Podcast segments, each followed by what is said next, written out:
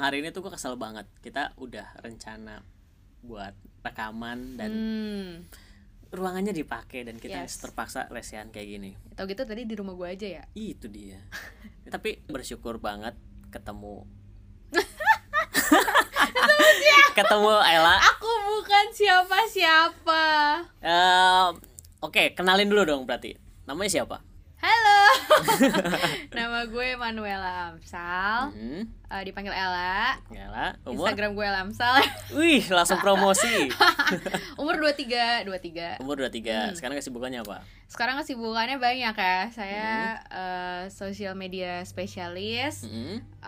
Punya usaha juga. Usahanya apa tuh? Dagang roti. Dagang roti. Kamu yang ada di mall-mall itu ya? Apa yang itu? Ada talk dan live. Oh, bukan. Saya bukan. Saya roti yang lain. Oh, roti yang lain. Iya. Terus bikin podcast juga. Terus podcaster ternyata. Jadi kita undang ke sini sebenarnya karena dia podcaster. Ya, gitu deh. Gue lebih ngebahas soal podcastnya gitu. Ella sendiri kenapa sih ngambil namanya itu Future You? Oke. Jadi sebelumnya mungkin gue ceritain dikit dulu boleh. Ya. Maksudnya kayak kenapa bisa lahir Future You ini gitu kan. Yang sebenarnya nanti lu juga sebenarnya mau nanya itu kan. Memang itu tujuannya. Seharusnya itu briefing kita begitu ya. Oh iya, bagus baik. Iya. Jadi sebenarnya gini sih, Future You ini kamu di masa depan gitu. Kamu di masa depan. Cuma karena emang tadinya itu namanya itu, kamu di masa depan. Cuma karena udah banyak podcast-podcast yang ternyata banyak namanya yang kayak gitu. Jadi gue ubah jadi Future You gitu. Okay. Nah, Future You ini lahir dari apa ya? Sebenarnya tuh kayak cuma pengen jadi gue pernah nih ada di posisi yang gue tuh lagi down gitu ya, lagi ada masalah. Terus gue tuh 3 hari setelahnya gitu ya, setelah gue recovery, setelah gue pulihin hati dan sebagainya, gue tuh mikir gitu kayak andai kan kalau 3 hari yang lalu pada saat gue lagi ngerasa down-downnya nih, gue dengerin something like this gitu loh, yaitu podcast si Future You itu. Makanya jadi kayak iya ya, maksudnya kenapa nggak dari awal gitu. Gue berpikir untuk kayak gitu. Jadi emang niatnya tuh kayak cuma untuk bantuin teman-teman yang dia tuh lagi ngerasa down atau emang apa ya, karena memang Future ini kan lebih ke self development podcast ya kan. Jadi memang tujuannya tuh untuk improve ourselves kayak gitu, dan maksudnya untuk pokoknya ngenalin lebih tentang kayak self love, apa ya, self appreciation kayak gitu-gitu sih, Rai. Gue juga podcast Dua Sisi ini juga ada apa ya? Udah banyak banget yang pakai nama podcast Dua Sisi. Iya, benar. Makanya pas kemarin gue ngajak Ella juga kan, kayak podcast lu yang mana gitu, Dua Sisi banyak banget gitu. Perasaan gue juga belum posting sebenarnya gitu. Baru gue bikin dan akhirnya ya udah gue niatin. Jujur aja Dua Sisi ini berjalan juga karena gue ngobrol sama Ella. Percaya atau enggak? Enggak lah. Orang lu kan gimana sih ceritanya? Karena gini, itu si podcast Dua Sisi keinginannya tuh udah lama banget gitu. Jadi udah gue udah rancang, tema gue udah banyak, gue udah ngumpulin orang-orang kira-kira siapa aja yang mau gue ajak rekaman gitu. Tapi sering berjalannya waktu tuh tertahan gara-gara Covid ini gitu. Jadi ada beberapa narasumber tuh yang nggak mau diajak ketemu gitu. Sampai akhirnya gue ngeliat Ella nih bikin podcast gitu. Kan gue tahu dari Amanda juga, dia bilang Ella nih bikin podcast gitu. Akhirnya gue bilang masa sih emang podcast kayak gimana gitu. Akhirnya gue lihat dan dengerin.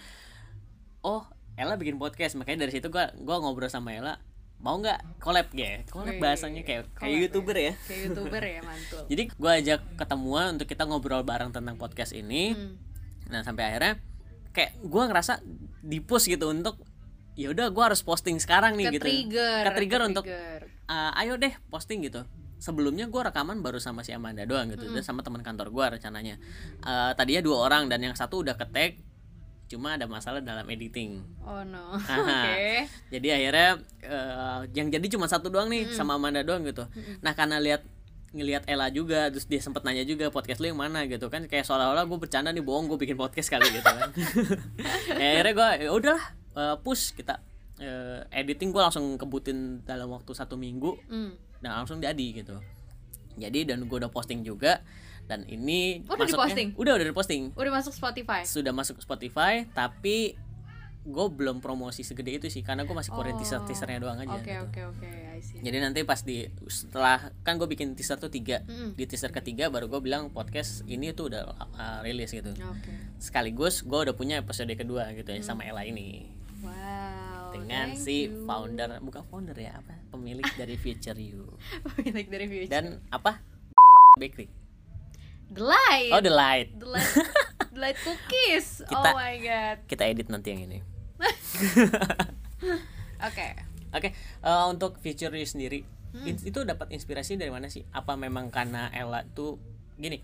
Kan Ella cerita kemarin tuh down, terus kenapa kepikiran kenapa gue nggak dengerin podcast yang seperti ini gitu? Sebelumnya itu sempat dengerin dulu atau memang ya tiba-tiba aja pengen bikin podcast gitu? Oke, jadi sebenarnya memang gue tuh lumayan pencinta podcast sih gitu. Emang. Oke, dan gue baru tahu yang ini. Iya, jadi maksudnya emang sebenarnya suka karena nggak tahu ya. Maksudnya kayak kalau udah mau tidur gitu kan, kadang-kadang lagi malam-malam gitu, nggak pengen dengar musik juga, tapi nggak pengen denger YouTube juga, tapi kayak cuma pengen dengerin orang ngobrol gitu dan nggak pengen sunyi juga. Gimana? Karena kalau tidur bisa sunyi, senyap. Iya, gue tuh nggak bisa, gue tuh harus yang kayak ada suara-suara white noise atau apa. Dan tapi kayak kadang juga kan suka susah tidur gitu kan. Jadi kayak dengerin podcast tuh udah paling enak kayak gitu. Dan kan ada yang di aplikasi tuh yang suara-suara jangkrik. Iya. Gue pernah pakai itu, Rai. Cuma kayaknya bosen banget gak sih? Bosen banget, gila gue daripada ngedengerin jangkrik tuh kayak gak ada apa sih gunanya dalam hidup gue kan tuh suara-suara jangkrik ya kan.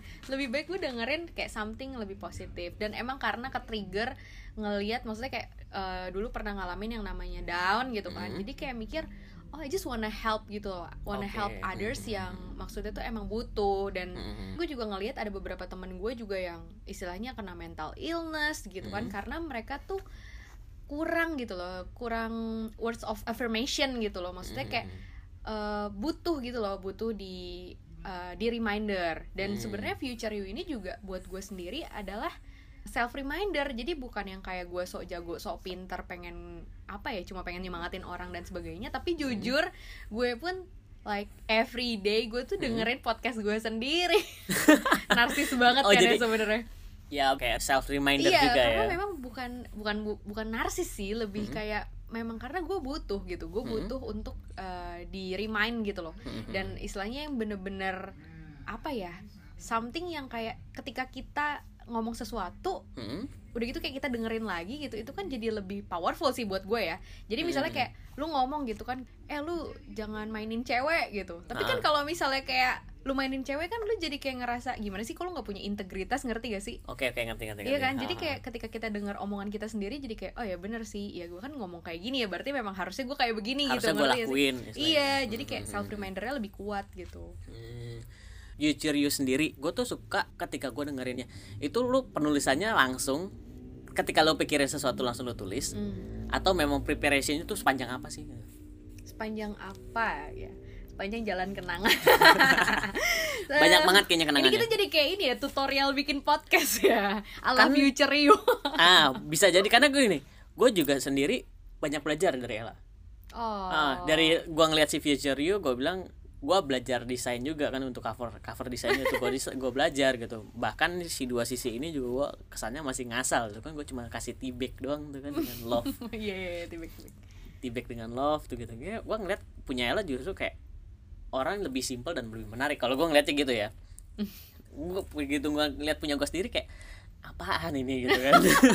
Udah ya nggak sesuai temanya, namanya Dua Sisi gitu kan. Gue ngeliat podcast orang lain namanya Dua Sisi itu serem-serem. Iya, pasti menggambarkan orang, lah ya. Menggambarkan ada orang setengah-setengah gitu kan. Pasti gitu Dua Sisi begitu tuh. Nah, Dua Sisinya gue ini imut-imut banget kan, tibek dengan tibek sama love. Udah sempat lihat belum? Udah. Kan tadi lu story kan. Nah, terus kayak apa ya? Gue belajar dari Ella tuh kayak tadi kan gue ada tanya juga background musiknya, editingnya, bahkan cara postingnya juga gue nanya sama Ella gitu. Iya. Balik lagi ke Ella sendiri tadi waktu bikin podcastnya itu sepanjang apa prosesnya? Kalau misalnya buat gue sendiri sih lahirnya Future itu karena banyak banget temen-temen yang curhat ke gue, minta pendapat gue tong sampahnya orang-orang lah ya. Jadi gue dengerin banyak cerita, ya dengerin banyak case gitu kan, banyak kasus gitu. Jadi kita dapat banyak inspirasi dari situ tau? Iya benar. Jadi dan mungkin juga ada yang pengalaman pribadi. Nah tapi dari situ apa ya, kalau misalnya dibilang ya rata-rata lahir dari situ sih. Jadi bener-bener ya misalnya apa sih yang gue tahu ya, kok gue ngelihat ada temen gue diginiin nih, atau misalnya ngalamin hal ini, dan apa sih yang pengen gue sampein ke dia. Sebenarnya tuh itu sih kayak semacam surat gitu loh untuk mereka, gitu, surat kayak, untuk mereka yang mungkin kita nggak sempat ngucapin langsung. Betul, kayak atau mungkin ya misalnya ada temen gue nih satu A gitu misalnya, siapa kayak namanya Anton gitu. Pengen sebut aja nama orang. Gak tahu kan siapa si Anton. Misalnya ada si Anton curhat ke gue gitu. Terus kayak maksudnya kan kasus yang dialamin si Anton nih mungkin ada banyak juga yang ngalamin.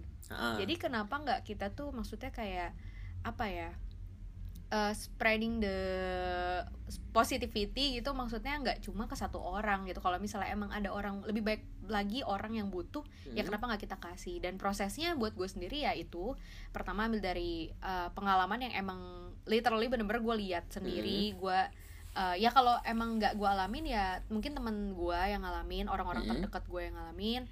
Udah gitu ya pastinya banyak baca buku juga, banyak lihat referensi juga, karena kita gimana ya, Future You tuh nggak pengen cuma berdasarkan opini sendiri sih sebenarnya, karena contohnya podcast yang baru aja muncul gitu kan, podcast gue itu Toxic Positivity, kalau udah dengar. Oke, udah dengar. Nah ya itu kan maksudnya itu keren sih, gue butuh banyak referensi cuy, ya nggak sih, maksudnya kayak even gue dapat inspirasi untuk bikin Toxic Positivity ini karena ada salah satu listener yang request gitu kayak, Ci bikin dong Toxic Positivity gitu. Nah di situ tuh gue bener-bener baru tahu apa sih Toxic Positivity, dan itu kan gue butuh banyak research, banyak nonton referensi, baca buku dan segala macam, dan mungkin takes time-nya tuh di situ kali ya. Itu yang bisa bikin lama gitu. Dan kalau misalnya lu tanya tadi kayak berminggu-minggu kah atau gimana? Ya itu sebenarnya nggak juga sih, karena karena ya bener, karena nggak juga gitu, kayak gila sih nggak itu apa ya, karena mungkin baca buku, jadi kan karena udah nempel nih di otak, jadi mungkin buku yang dulu pernah gue baca ya bisa kan teringat lagi flashback lagi kayak gitu. Dan prosesnya nggak sepanjang itu, cuma memang I put lots of time, heart and soul. Jadi bener-bener kayak gue bener-bener ngabisin waktu tuh tengah malam. Itu kebanyakan, bisa mungkin tidur sampai subuh. Sometimes itu untuk research, untuk ya untuk baca buku, kayaknya untuk gitu segala macam. Kita lakukan sama gitu. Gue kadang-kadang juga, gue lebih sering justru tidur pagi gitu. Di jam gue jam 11 biasanya gue masih teleponan. Gue bilang jam 12 dia tidur, gue sambil ya buka-buka YouTube kadang-kadang, terus dengerin podcast juga. Di situ kayak banyak referensi yang baru, justru bikin gue kayak bisa ada hal-hal baru yang bisa gue sampein gitu. Iya, karena sumpah 24 jam kurang kan. Kayak gue ngerasa 24 jam tuh dikit banget. Gue bilang bisa gak sih diperpanjang gitu, atau enggak paginya ntar lagi gitu. Iya berasa kayak gue inspirasi datang banyak kan tengah malam loh. Bener-bener sama-sama. Pas sebelum tidur, makanya jadi gak bisa tidur. Iya bener, bener banget itu. Karena inspirasi dan kreativitas tiba-tiba muncul di malam hari, ya kan. Kenapa gak di pas siang hari gitu, pas kita lagi produktifnya gitu ya. Gak tahu sih, gue kadang-kadang gitu, gue pikir kalau siang-siang gue malah gabut banget gitu kan, gue bisa tidur-tiduran, gue bisa main game.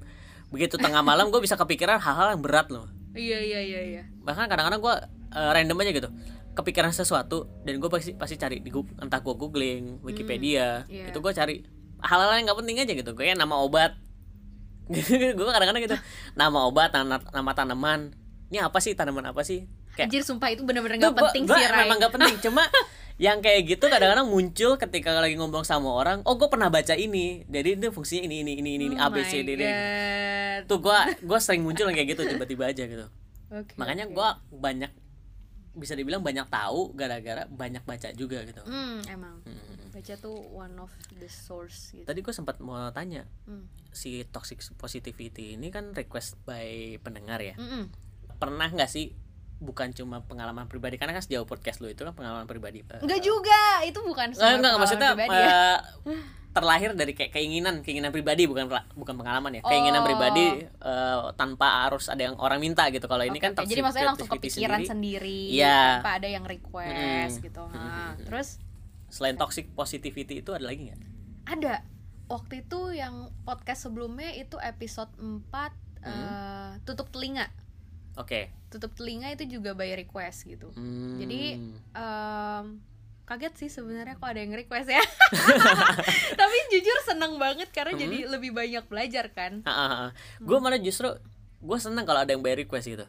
Iya dong ya. Karena jadi kayak gue oh ada ya tema-tema yang begini gitu. Iya. Gue kadang-kadang mikir kalau mungkin kalau youtuber gue ngeliatnya ke YouTube ya, berkacanya ke YouTube gitu. Banyak yang request kok banyak yang nggak diladenin gitu. Mungkin susah nyari waktu gitu. Dan gue saat ngejalanin si Dua Sisi ini sendiri juga kayak kesulitan narasumber gitu. Gue harus nyari orang yang kayak ngerti juga ngebahas ini atau enggak paling enggak cocok gitu untuk ngebahas tema requestan yang orang lihat yang minta itu gitu. Terus tadi kalau untuk toxic positivity sendiri itu kok susah banget sih kalau ngomong ya. Ampun. Toxic positivity. Nah, itu gue ngerasa kayak gue bilang bagus banget dan sulit banget sih sebenarnya buat gue sendiri untuk ngejalaninnya gitu. Yes. Karena biasanya itu apa ya udah nempel, udah auto ya nggak sih, udah auto apa ya, jadi kayak karena memang kita ya begitu kan dari kecil tuh kita udah kayak tanpa sadar aja gitu loh, kayak udah bener-bener tanpa sadar. Kayak entah itu dijejelin atau memang biasa kita lakuin jadi budaya akhirnya gitu. Nah itu yang buat gue kayak kita sebenarnya tahu sadar itu salah, pengen diubah, cuman terkadang balik gitu lagi gitu kan. Nah tujuan si Future You ini sebenarnya mengingatkan itu kan. Yes, tujuan Future ini adalah self development. Jadi self development artinya kan untuk pengembangan diri ya kan. Jadi istilahnya buat kita jadi lebih baik gitu loh setiap harinya kayak gitu. Untuk istilahnya motonya kita tuh kayak get your life back gitu kan. Get back your life that leads to the bright future you kayak gitu. Jadi maksudnya tuh ayo rebut mimpi lu lagi, ayo rebut hidup lu lagi, biar lu tuh bisa apa ya, ngambil masa depan yang cerah gelang-gemilang itu loh gitu loh. Kayak gitu. Oh, mungkin gue jelasin sedikit tentang toxic positivity ya. Karena kan yang tadi lu bilang gimana sih gitu, karena kan kita udah auto banget. Sebenarnya ya positivity itu perlu banget. Makanya kenapa podcastnya Future You itu juga banyak banget ya kan yang positivity itu. Cuma yang kenapa dia bisa jadi toxic itu adalah karena pada saat misalnya nih Ray, lu cerita gitu ke gue kayak ya maksudnya ceritanya mungkin nggak lengkap atau gimana, udah gitu kayak sebelum lu cerita panjang lebar yang sampai abis, gue udah buru-buru bilang udah semangat ya Ray gitu, maksudnya tenang aja, everything happens for a reason ya kan. Okay. Jadi kayak istilahnya gue tuh tidak mendalami lu dulu, atau mungkin gue tuh ya sebenarnya ya speak only lah gitu maksudnya. Jadi itulah yang kenapa dibilang toxic itu pada saat kita tuh sebenarnya nggak pengen gitu. Maksudnya kita tuh butuh waktu untuk yang kalau misalnya di podcast gue tuh gue bilang untuk grieve, untuk berduka dulu. Misalnya kita lagi disakiti sama seseorang, misalnya lu baru putus gitu kan, siapa jangan lo ya, jangan maaf Amanda bukan misalnya siapa gitu, si Anton lagi siapa kasihan dia, si Anton ya. Masalah hidupnya banyak banget si Anton. Iya kan, si Anton baru putus, udah gitu kan nggak bisa dong kayak dalam semalam tuh dia kayak gue nggak apa-apa itu kan kayak nggak manusiawi nggak sih ya kan. Maksudnya lu tuh nggak membiarkan diri lu as a human tuh untuk ambil waktu untuk bersedih. Iya betul. Jadi kenapa bisa sampai toxic itu ya itu, jadi pada saat sebenarnya lu butuh waktu tapi lu nggak membiarkan diri lu tuh ya ambil waktu dulu gitu. Jadi bukannya kita berlarut-larut ya dalam kesedihan gitu, enggak. Karena makanya kita masih tetap butuh positivity gitu.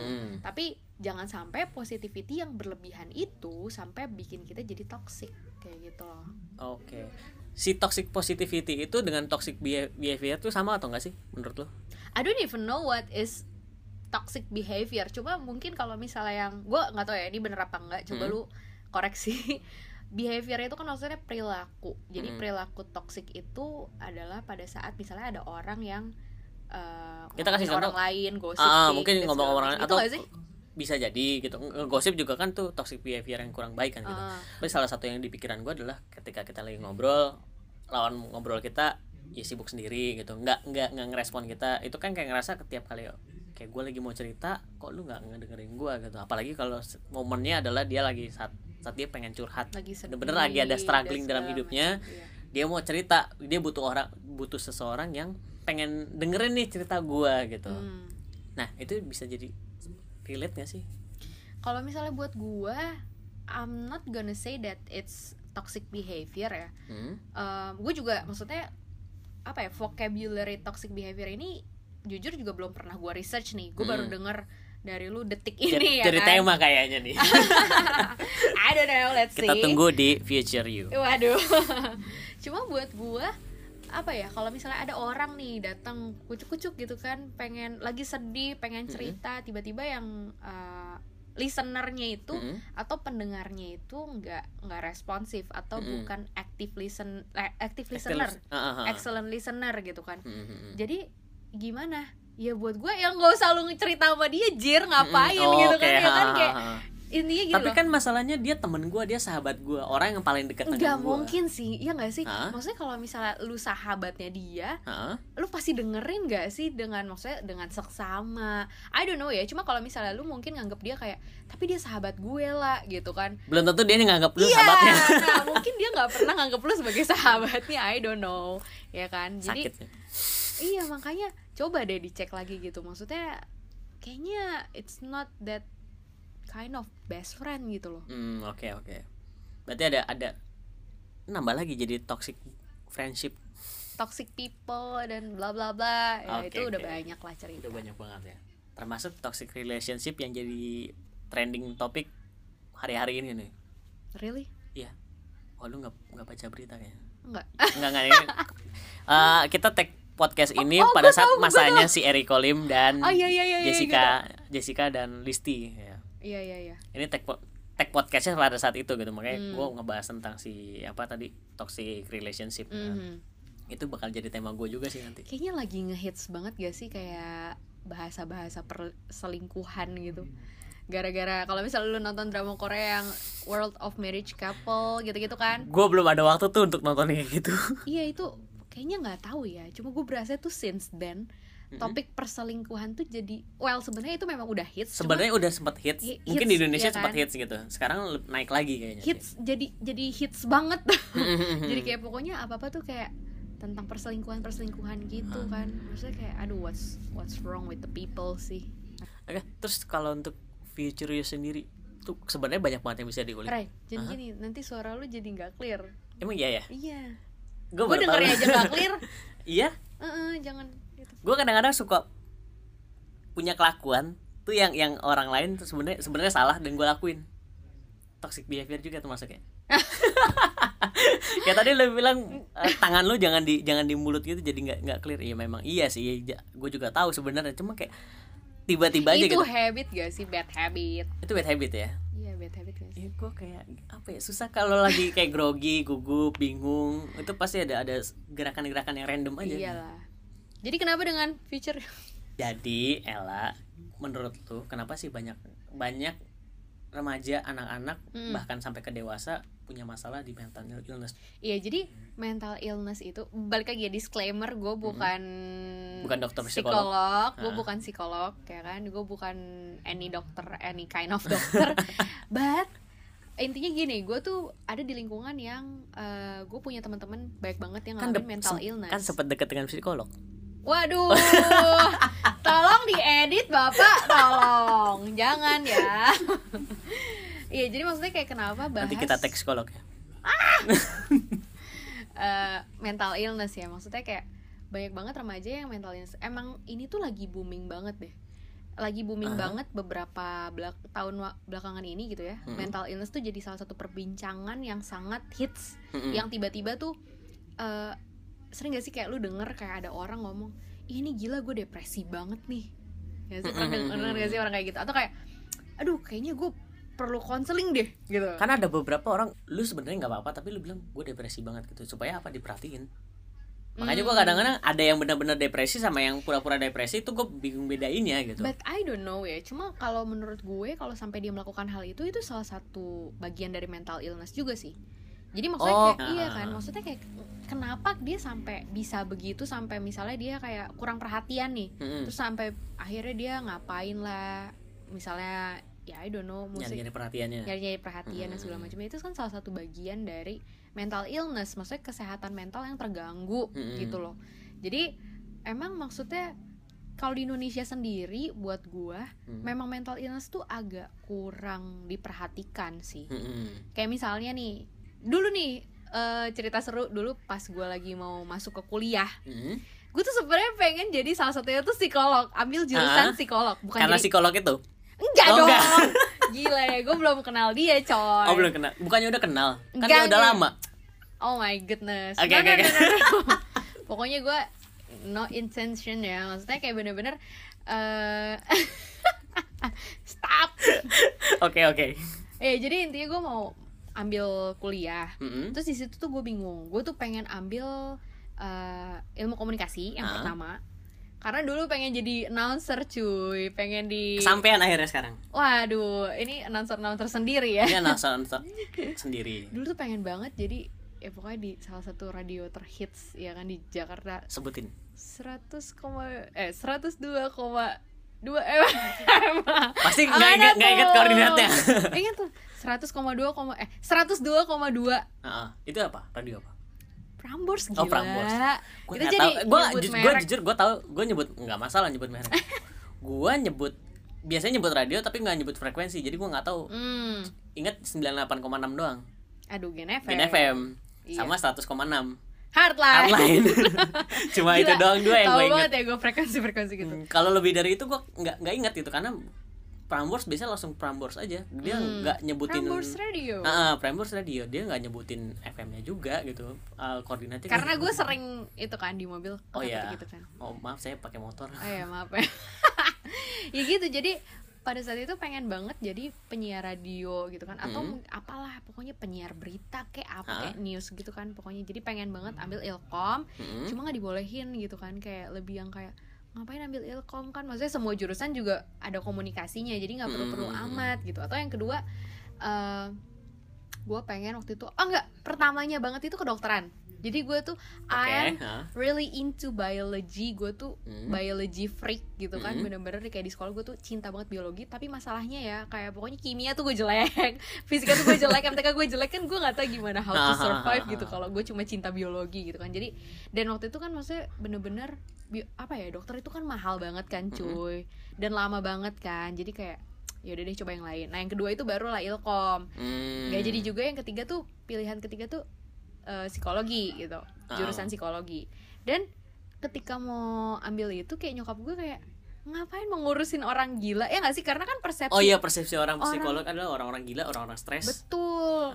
Istilahnya kayak pokoknya cuma ngelihatnya tuh kerja di rumah sakit jiwa doang gitu. Padahal kan sebenarnya enggak kan, psikologi itu kan. Ada psikiater, ada juga. Iya. Enggak, psikiater itu dari dokter.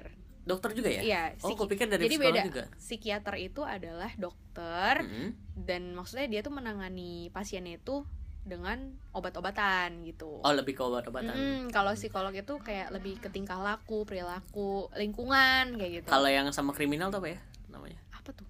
Jadi maksudnya kita ngobrol sama kriminal. Itu tergantung loh. Jadi mereka tuh kayak sebenarnya bisa work together gitu loh. Itu namanya apa ya? Gue juga lupa jadi.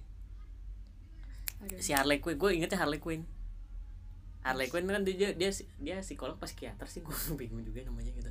Yang dia ngobrol sama Joker, tapi salahnya ya dia ikutan gila aja gitu. jadi dia ketularan gitu. Cuma kayak setahu gue di film Joker itu dia kan dapat medicine ya. Jadi kayaknya sih dia psikiater, soalnya dia pakai penanganannya pakai obat. Kalau misalnya psikolog itu nggak pakai obat. Itu yang gue tahu. Oke, balik lagi tadi ke psikiater. Yeah. Jadi akhirnya gue sebenarnya pengen jadi psikolog gitu kan. Bukan jadi psikolog. Sebenarnya pengen jadi psikolog, cuma kan psikolog tuh kayak butuh S2 kan, maksudnya kayak surat S2, izin, ada surat izin praktek gitu kan, psikologi gitu segala macam, atau surat izin, pokoknya dipanggil psikolog atau apalah, yang SIPS itulah, gue lupa, apa SIPPA gitu udah. Tanya dong. Apa sih? Ya gitulah, terus tapi kayak nyokap gue ya gitu pemikirannya. Nah, itu juga yang sebenarnya banyak kayak di Indonesia tuh pemikirannya masih kayak gitu, kayak kalau misalnya mau jadi psikolog dibilangnya kayak rumah sakit jiwa doang, ngurusin orang-orang gila, padahal kan nggak serta-merta itu doang gitu. Dan padahal itu yang lebih banyak duitnya sekarang ya, kalau dilihat sekarang ya. Iya, lagi tren lah ya, lagi tren soalnya. Iya, dan maksudnya kayak banyak banget jadinya banyak banget orang-orang yang takut untuk pergi ke psikolog. karena takut dikatain orang gila ya kan, ngerti, karena kan ngerti. Yang orang gila cuma menangani orang gila psikolog kan psikolog cuma menangani orang gila. Jadi kayak seolah-olah orang-orang yang kayak udah ngerasa kayak aduh udah depresi nih atau stres dan segala macam, jadi kayak takut untuk ke psikolog karena takut dicap gila ya kan, atau dicap ih lu nggak punya Tuhan ya sampai gitu. Pernah nggak sih kayak ya kan, jadi kayak seolah-olah loh kok kenapa sih maksudnya loh, atau kadang-kadang psikolog bukan kamu kurang dekat sama Tuhan. Iya kurang dekat sama Tuhan, jadinya makanya kamu stres dan segala macam, ngapain ke psikolog dan bla bla bla bla gitu. Ya buat gue sih itu salah satu pemikiran yang sangat close minded ya, maksudnya nggak open minded banget sih kayak gitu. Jadi apa ya, apa sih tadi pertanyaannya? Pertanyaan kenapa banyak anak muda tuh yang sekarang banyak mengalami mental illness atau mungkin kurang self improvement self development kurang. Enggak sih, kalau menurut gue mungkin kenapa lebih banyak sekarang orang-orang tuh ngomong tentang gue ini nih butuh ke psikolog atau apa segala, karena mungkin pemikirannya sudah lebih terbuka. Jadi mereka tuh udah berani embrace bahwa iya nih gue lagi something wrong with my mind gitu. Ada yang salah dengan pikiran gue, ada yang salah dengan perilaku gue. Kenapa gue begini-begini segala macam. Kayak misalnya ada orang yang kayak nail biting, kayak suka gigitin kuku. Ya kan? Itu kan salah satu perilaku yang mungkin terjadi misalnya pada saat dia stres, atau mungkin eating disorder. Jadi pada saat mereka stres tuh mereka makan banyak atau mungkin makan lebih sedikit. Tahu nggak? Ini gue podcast sama lu, gue banyak dapat kata-kata yang baru. Kayak tadi eating disorder, gue udah tahu, udah pernah baca sebelumnya, tapi kayak mikir lagi gitu apa ya tadi ya. Iya, jadi karena mereka tuh sekarang udah mulai terbuka kayak gitu kan. Jadi mereka tuh udah mulai menyadari, iya ya, kayaknya memang gue butuh penanganan. Dan jujur, pada saat dulu gue lagi down-downnya itu, gue datang kok ke psikolog gitu. Dan kalau gue sih pribadi karena psikolog yang itu? Oh tidak, tentu tidak. Dia bukan psikolog, Bapak. Oh iya bukan. Tapi lulusan psikolog. Waduh, jangan dibuka lagi, oke? Ini kita ngomongin apa sih? Gue demen tuh kalau ngulik yang begini terus gitu kan. Callback-nya banyak. Waduh. Ya gitu deh. Jadi kalau bisa dibilang nggak sih munculnya future you-nya ini itu future you ini untuk menggantikan ya untuk mendampingi si psikolog, kader psikolog. Untuk mendampingi psikolog enggak? Mendampingi sih. Atau menggantikan? Enggak. Kalau menggantikan juga enggak gitu. Ini tuh lebih kayak apa ya? Mungkin kalau misalnya bukan menggantikan. Pertolongan pertama. Bisa jadi istilahnya kayak, karena buat gue, kalau gue kan orangnya kayak butuh ya words of affirmation gitu. Jadi kayak butuh diyakinkan gitu loh. Jadi misalnya lu lagi kenapa, terus kayak butuh yang kayak ya butuh dapat feedback gitu loh. Jadi gue pengennya tuh denger dari orang kayak ya lu tenang ya, kayak gini segala macem kayak gitu. Nah gue juga istilahnya pengen misalnya ada orang-orang yang kayak lagi ngalamin hal-hal yang bikin down gitu, jadi mereka jadi lebih terbantu lah sedikit gitu. Cuma kalau buat gue menggantikan peran psikolog itu enggak sih, karena kalau Future You atau podcast itu kan lebih ke satu arah ya. Sedangkan gue tuh sangat merekomendasikan kalau misalnya emang lo pada udah ngerasa kayak ada mental illness dan sebagainya, atau depresi banget, iya udah mulai ada tanda-tanda, lebih baik ke psikolog. Karena lu bisa curhat, karena kan itu yang jadi main pointnya itu komunikasi dua arah. Kalau komunikasi satu arah kan maksudnya kayak sebenarnya itu ya yang tadi lu bilang, cuma untuk pertolongan pertama lah gitu. Jadi tidak ada sama sekali intention buat menggantikan, nggak bakal mungkin tergantikan gitu. Tadi tuh gue suka dengan kata-kata pertolongan pertama dari si podcast ini ya gitu. Karena gue juga punya pengalaman pribadi gitu. Jadi kayak pada saat gue tuh pernah ngerasain down juga gitu, dan ternyata kayak lingkungan gue tuh nggak mendukung. Jadi lu nggak punya teman curhat gitu? Gue nggak pernah punya teman kan. Gue nggak pernah punya teman dekat istilahnya. Bahkan gue yang lebih suka kemana-mana sendiri gitu.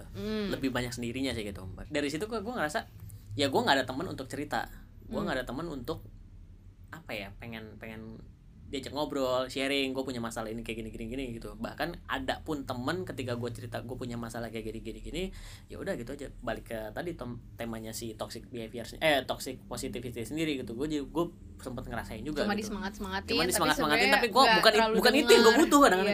Yeah. Bukan itu yang gue butuh. Gue kadang gue cuma butuh orang mendengar. Dengerin atau teman cerita ya kan, atau berbagi nih, lu pernah punya pengalaman kayak gini atau enggak gitu, supaya siapa tahu gue bisa belajar dari lu juga, ada yang kayak gitu. Terus kayak untuk self development sendiri si future you susah nanti banget ya, namanya gampang loh, emang enggak, bukan namanya memang gampang. Gua yang susah ngomong. Okay. Harus diperjelas nih, gua susah ngomong. Okay. Jadi self development sendiri nanti itu bakalan lari ke hal-hal yang klinis nggak sih, klinis, psikologis, atau cuma sekedar cerita aja? Sebenarnya sih karena kan brandingnya adalah self development kan. Betul. Cuma balik lagi, as a disclaimer gitu, maksudnya gue kan bukan expertise ya, bukan praktisi seorang psikiater atau seorang psikolog juga. Cuma mungkin I really hope gitu, maksudnya someday I will do some collabs with them, maksudnya would love to banget, maksudnya akan jadi seperti ini juga. Iya, yeah, maybe juara. Cuma maksudnya dengan yang profesional ya, maksudnya psikolog profesional, psikiater profesional yang emang udah ahli di bidangnya. Jadi ceritanya mungkin kalau misalnya lu tanya akan menjadi lebih klinis gak nih atau apa segala macam, ya doakan saja. Amin. Doakan saja gitu, karena kan maksudnya untuk mencapai tahap itu pasti butuh sumber yang benar-benar real gitu kan, praktisi banget, profesional kayak gitu. Jadi kayak kalau misalnya untuk sekarang sih lebih kayak something that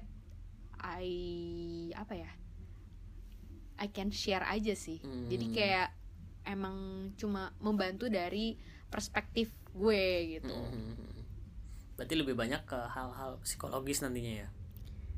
Really di yang sekarang ini ya, lebih hal-hal psikologis. Iya. Okay. Betul. Lebih ke mental illness. Kedepannya nih untuk si Future You, ada rencana apa sih? Future You yang tadi kita udah bahas ya, pasti mimpinya adalah pengen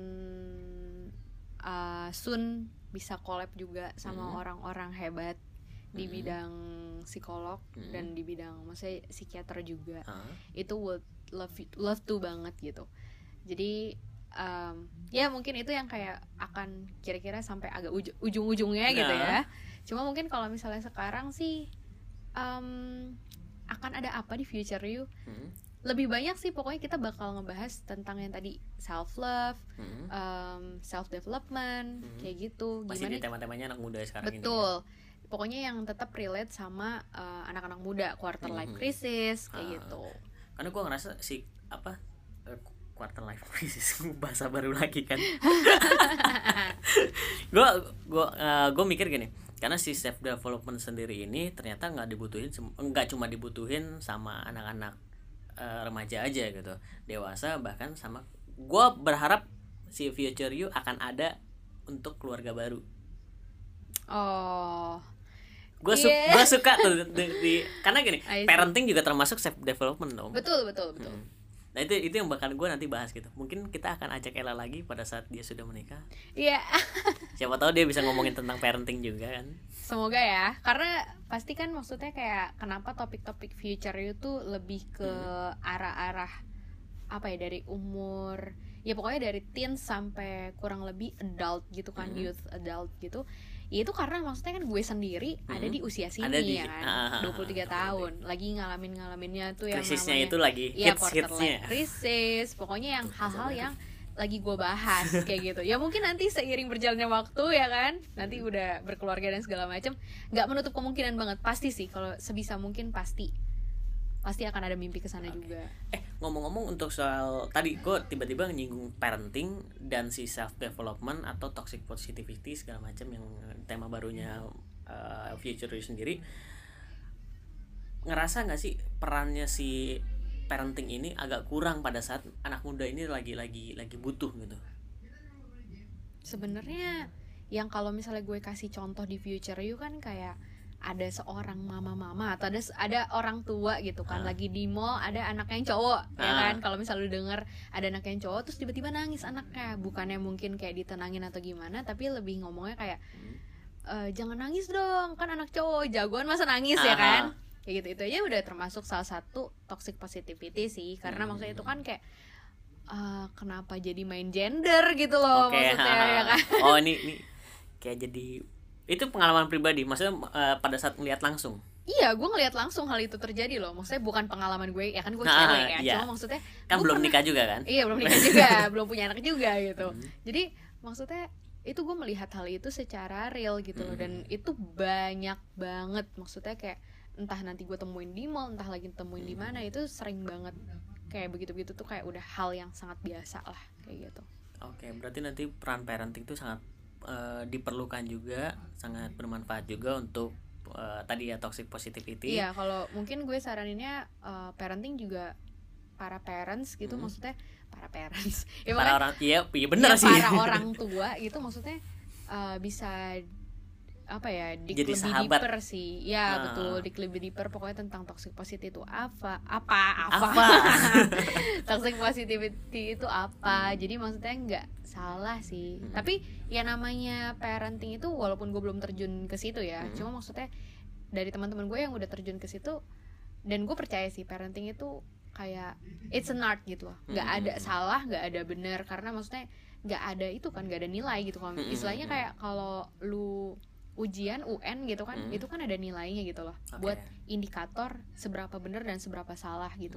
Gue suka waktu itu kata-kata ngomong art itu nggak bisa dinilai. Iya, karena gue pernah dengar dari siapa waktu itu ya? Iya, siapa tuh? Gue nonton YouTube, dia bilang art itu nggak bisa dinilai karena itu tergantung sudut pandang. Betul. Dan maksudnya sama kan dengan parenting, apa yang menurut orang tua itu bagus, maksudnya kayak dengan mungkin dia ngomong kayak gitu kayak jangan nangis dong, anak cowok kan jagoan dan bla bla bla, mungkin maksud dia juga nggak seperti itu kan ya, pastilah nggak ada maksud jahat orang tua ya kan. Jadi maksudnya ini sudut pandang orang aja masing-masing, cuma balik lagi kita nggak pernah tahu apa yang akan terjadi gitu, kalau misalnya si anak ini terus mendengar hal ini gitu, kayak akhirnya dia akan jadi pribadi yang mungkin akan sulit untuk mengekspresikan dirinya gitu. Jadi ketika dia lagi sedih dia merasa nggak boleh nangis dan sebagainya, itu kan hal-hal yang memang sebenarnya kita harus pikirkan juga, apalagi maksudnya terkait dengan si anak nanti perkembangannya gimana, akankah dia menjadi seseorang yang mungkin bukan introvert ya, tapi lebih kayak dia tuh nggak bisa mengekspresikan dirinya gitu, jadi dia akan lebih mudah marah, jadi kayak bom waktu, cuma nanti akan meledaknya nggak tahu kapan gitu. Jujur aja pada saat gue dengar Future You ini ada beberapa tema yang gue tunggu. Tadi salah satunya parenting, termasuk toxic relationship juga, karena itu bakalan itu bisa ngejatuhin orang sebenarnya. Ada banyak tema yang bakalan gue tungguin dari Future You sendiri, dan kedepannya gue berharap Ella akan masukin itu di Future You. Oke. Kayaknya udah cukup panjang. Kita sudah berapa lama? Panjang banget. Ternyata hampir 1 jam. Nggak berasa kan, bener kan? Udah sampai 1 jam, dan terima kasih untuk Ella mau ngobrol-ngobrol bareng Dua Sisi. Thank you banget. Kedepannya Future You mau ada apa? Ada tema baru, ada bocoran? Ada. Kita akan ada tema baru tentang passion. Itu juga gue tungguin. Kita akan bikin tentang passion. Oke, Ella, promosi dulu dong. Apa ya? Belum di stop kan? Belum. Promosi dulu dong. Jadi podcastnya apa, Instagramnya apa, termasuk tadi si roti-rotinya juga. Waduh, oke. Ya, jadi pokoknya intinya Future You ini kita akan ngebahas tentang self development. Lebih fokusnya itu ya ke anak-anak muda sekitar ya teens ke yang adult. Youth adult lah ya, iya. Jadi pokoknya tentang self love, self development itu semua ada di sana. Jadi tujuannya adalah juga untuk membantu teman-teman yang emang lagi ngerasa down atau emang butuh, pokoknya bisa langsung cek aja di Spotify, itu dia namanya Future You. Ada Instagramnya juga ya, apa namanya Instagram? Future You by Ella Amsal. Future You by Ella Amsal, yes. Instagramnya itu Future You. Instagramnya Ella, Instagram gue Ella Amsal. Udah gitu apalagi ya? Yang tadi roti? Apalagi ya, ampun, roti itu kita siapa jualan. Tahu pendengar juga mau pesen roti kan, lapar. Kita jualan roti yang lagi hits banget itu loh, Ra, yang ada di drama-drama itu. Korean garlic cheese bread. Itu. Belum pernah denger ya? Belum pernah denger. Gue belum pernah nonton. Itu udah hits banget, Ray, lo harus coba. Gue akan coba, soon. Instagramnya di thelightcookies.id. Thelightcookies.id. Yes. Oke lah, terima kasih untuk waktunya. See you. Whenever you're ready.